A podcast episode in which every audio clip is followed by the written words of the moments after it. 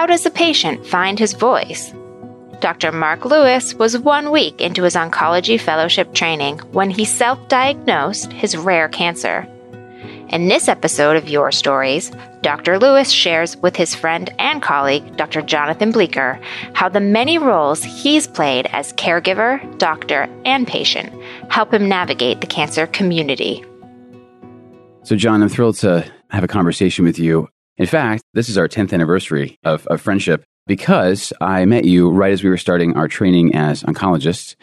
So I'm always curious, and, and, and frankly, as long as I've known you, I don't know your reasons for going into medicine. When you are introduced to someone and they ask you what you do for a living, you tell them you're an oncologist, there's often a pause.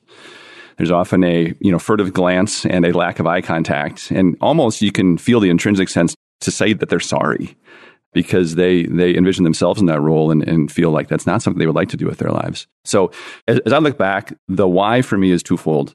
For me, it's a it's a, a, desire to help people. But when I talk to high schoolers and I talk to folks who are thinking about going to medicine, I say there's a lot of way to help people. Yeah, absolutely. You can be you can be a counselor, a social worker, a pastor, a yoga instructor. Uh, so B is the science, and, and, you have to love the science. And uh, I'm the kind of kid who asked for a microscope for his 10th birthday, so I could look at the water and the puddles outside my house. And so I was always drawn to that. So I think it's about finding a way to help people and matching it with something that engages you and motivates you. And for me, that's science. So that's that's why I went into medicine. We talked about this being our you know 10 year anniversary, so to speak, of starting fellowship. Certainly know some of your uh, backstory, your your why, and your how. Has your outlook on that changed over the past 10 years? I thought basically my entire boyhood that I was going to go into the ministry. So I was a preacher's son. And not just that, I'm an only child. So this was, you know, I was it. I was the only potential heir to the throne, if you will. We moved to America uh, when I was eight. My father's immigration x ray showed a really large mass in his chest. And one of the things we do as oncologists is break bad news. This was the case example of how not to break bad news. I watched my dad go through treatment, and he died when I was 14 years old. So that's pretty much when I threw myself headlong into saying, okay, I'm going to be an oncologist. I just envisioned cancer as this monolithic foe. And I was like, you know, coming for you, you know? And what really helped was my father's oncologist took me under his wing. So I was offered the opportunity to work in this clinic, which I'll be honest, at first was a little weird for me because it was this place where my dad had been treated. But on the plus side, all the people there knew that and were incredibly kind. From there, I decided, well, I want to go into medical right, school. Right. And so that was sort of the the chain that, that led me to that particular field. How did your experience with your father and his bad news shape how you present that to your patients today? Exactly. So I just, I guess I just know how impersonal it can be. So basically, what happened was we went down to the embassy in London. We lived in Edinburgh, Scotland. We went down to the embassy in London. We did the X-rays, and then we basically just got this sort of call that oh, you know, uh, your X-ray is abnormal, so you should get that checked out. There was no sense of urgency and I carry it with me now because I know a lot of the patients have gotten to my clinic through similar conversations. In our, you know, 10 years of, of practice, have you felt like your practice has changed during that time? I think social media has a lot to do with it. As you know, I'm a patient myself. I have multiple endocrine neoplasia type 1. Um, it's a rare cancer syndrome. I found it, I think, maybe the day before I met you. These, Which I had no idea at the time this was going on. Right. So I had had horrible abdominal pain. And I, you know, it goes to show you the folly of self diagnosis. I thought I had appendicitis. I actually had high calcium. My father had had high calcium. There's only a few things that give you high calcium in successive generations. And that's when everything sort of clicked and I had my eureka moment. And as you also know, I went to the internist. I told him my concerns, and he quite literally thought I was a hypochondriac. I mean, and in fairness to him, I, I went in there hot and heavy saying, Hey, I'm an, an, oncology fellow in my first week. I think I have a rare tumor syndrome. I mean, it's I a classic medical student exactly, syndrome exactly. where you learn about something and the next day you wake up in a cold sweat and having, yes. So I co-founded a Facebook group for patients with MEN syndromes because we're, we're very rare. So there's some incidence estimate that MEN1, my disease, probably somewhere around one in 30,000 uh, Americans. I didn't know anyone else there that had MEN1. And what happened, I think providentially, was I met an MEN1 patient who was coming there. It's a wonderful woman. She's had, at this point, I think almost 30 surgeries between her pancreas and her parathyroids and her pituitary. I was talking to my endocrinologist, and uh, he said, "You know, you really should meet someone." So we were introduced, and it was fairly early days of Facebook groups, and we, we founded one. And what I've seen is that patients are more and more self advocating.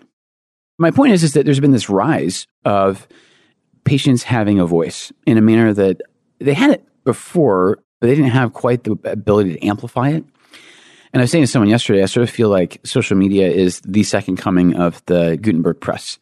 And if my father was alive, my father never sent an email. He did not live to see email. He would be absolutely blown away by everything that's happened, not just in the last 10 years, but since 1994. I think that's also echoed in even folks who are not as savvy in the social media world, which I would say most of my patients are not.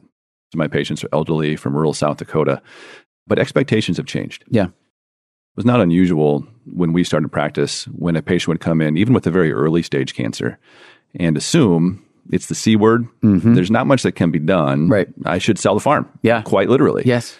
In 2019, that's not the case. Right. I think that uh, through social media, through the, the lay press, and to be quite frank, the progress that has been made, yes, yes. a tremendous amount of yes. progress has been made. Let's not short shrift that. But now the expectation is I saw this ad on television and that's going to work for me. And you're right. We have to tap the brakes sometimes. We've had to change our mindset a little bit as, as oncologists. It's a tightrope that we have to walk. And the thing about it is the target moves, yes. right? The goalposts move in a very good way. That's why when, when I think about my training and, and, and what we learned, it's not about the drugs. It's not about the surgeries. It's about the way you think. It's about thinking patterns. How do you deal with patients? How do you interpret new data? And that's what I think I've taken over the past 10 years is if you think only about what you're doing today and that data and that drug, you're going to get left behind very quickly. The last thing I wanted to be able to tell you is I learned a lot from you in fellowship. Sat next to one another in the in the room, in our fellows room, our little cubby hole. But I also got the chance from time to time to listen to you talk to patients. You just have a way about you. You have a great way of sort of reading someone and then sort of shaping the news to them. Thank you for that. That's much appreciated. I've learned a bunch from you as well. But your experience as a, as a patient and a physician and an advocate, it's very easy to not see that side of the table.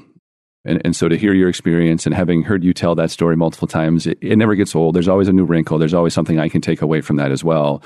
And really, I think this is what it's all about right, is we can learn about the next phase one drug, the next phase three trial, but it's working with, alongside our patients and each other where we learn how to really care.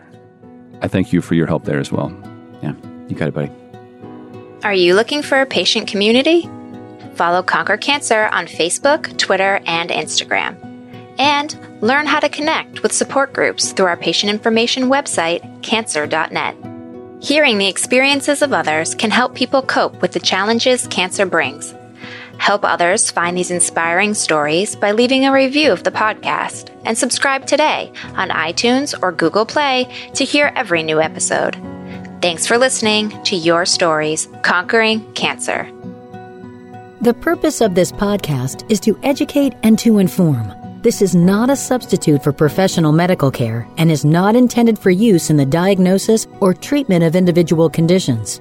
Guests on this podcast express their own opinions, experience, and conclusions. The mention of any product, service, organization, activity, or therapy should not be construed as an ASCO endorsement.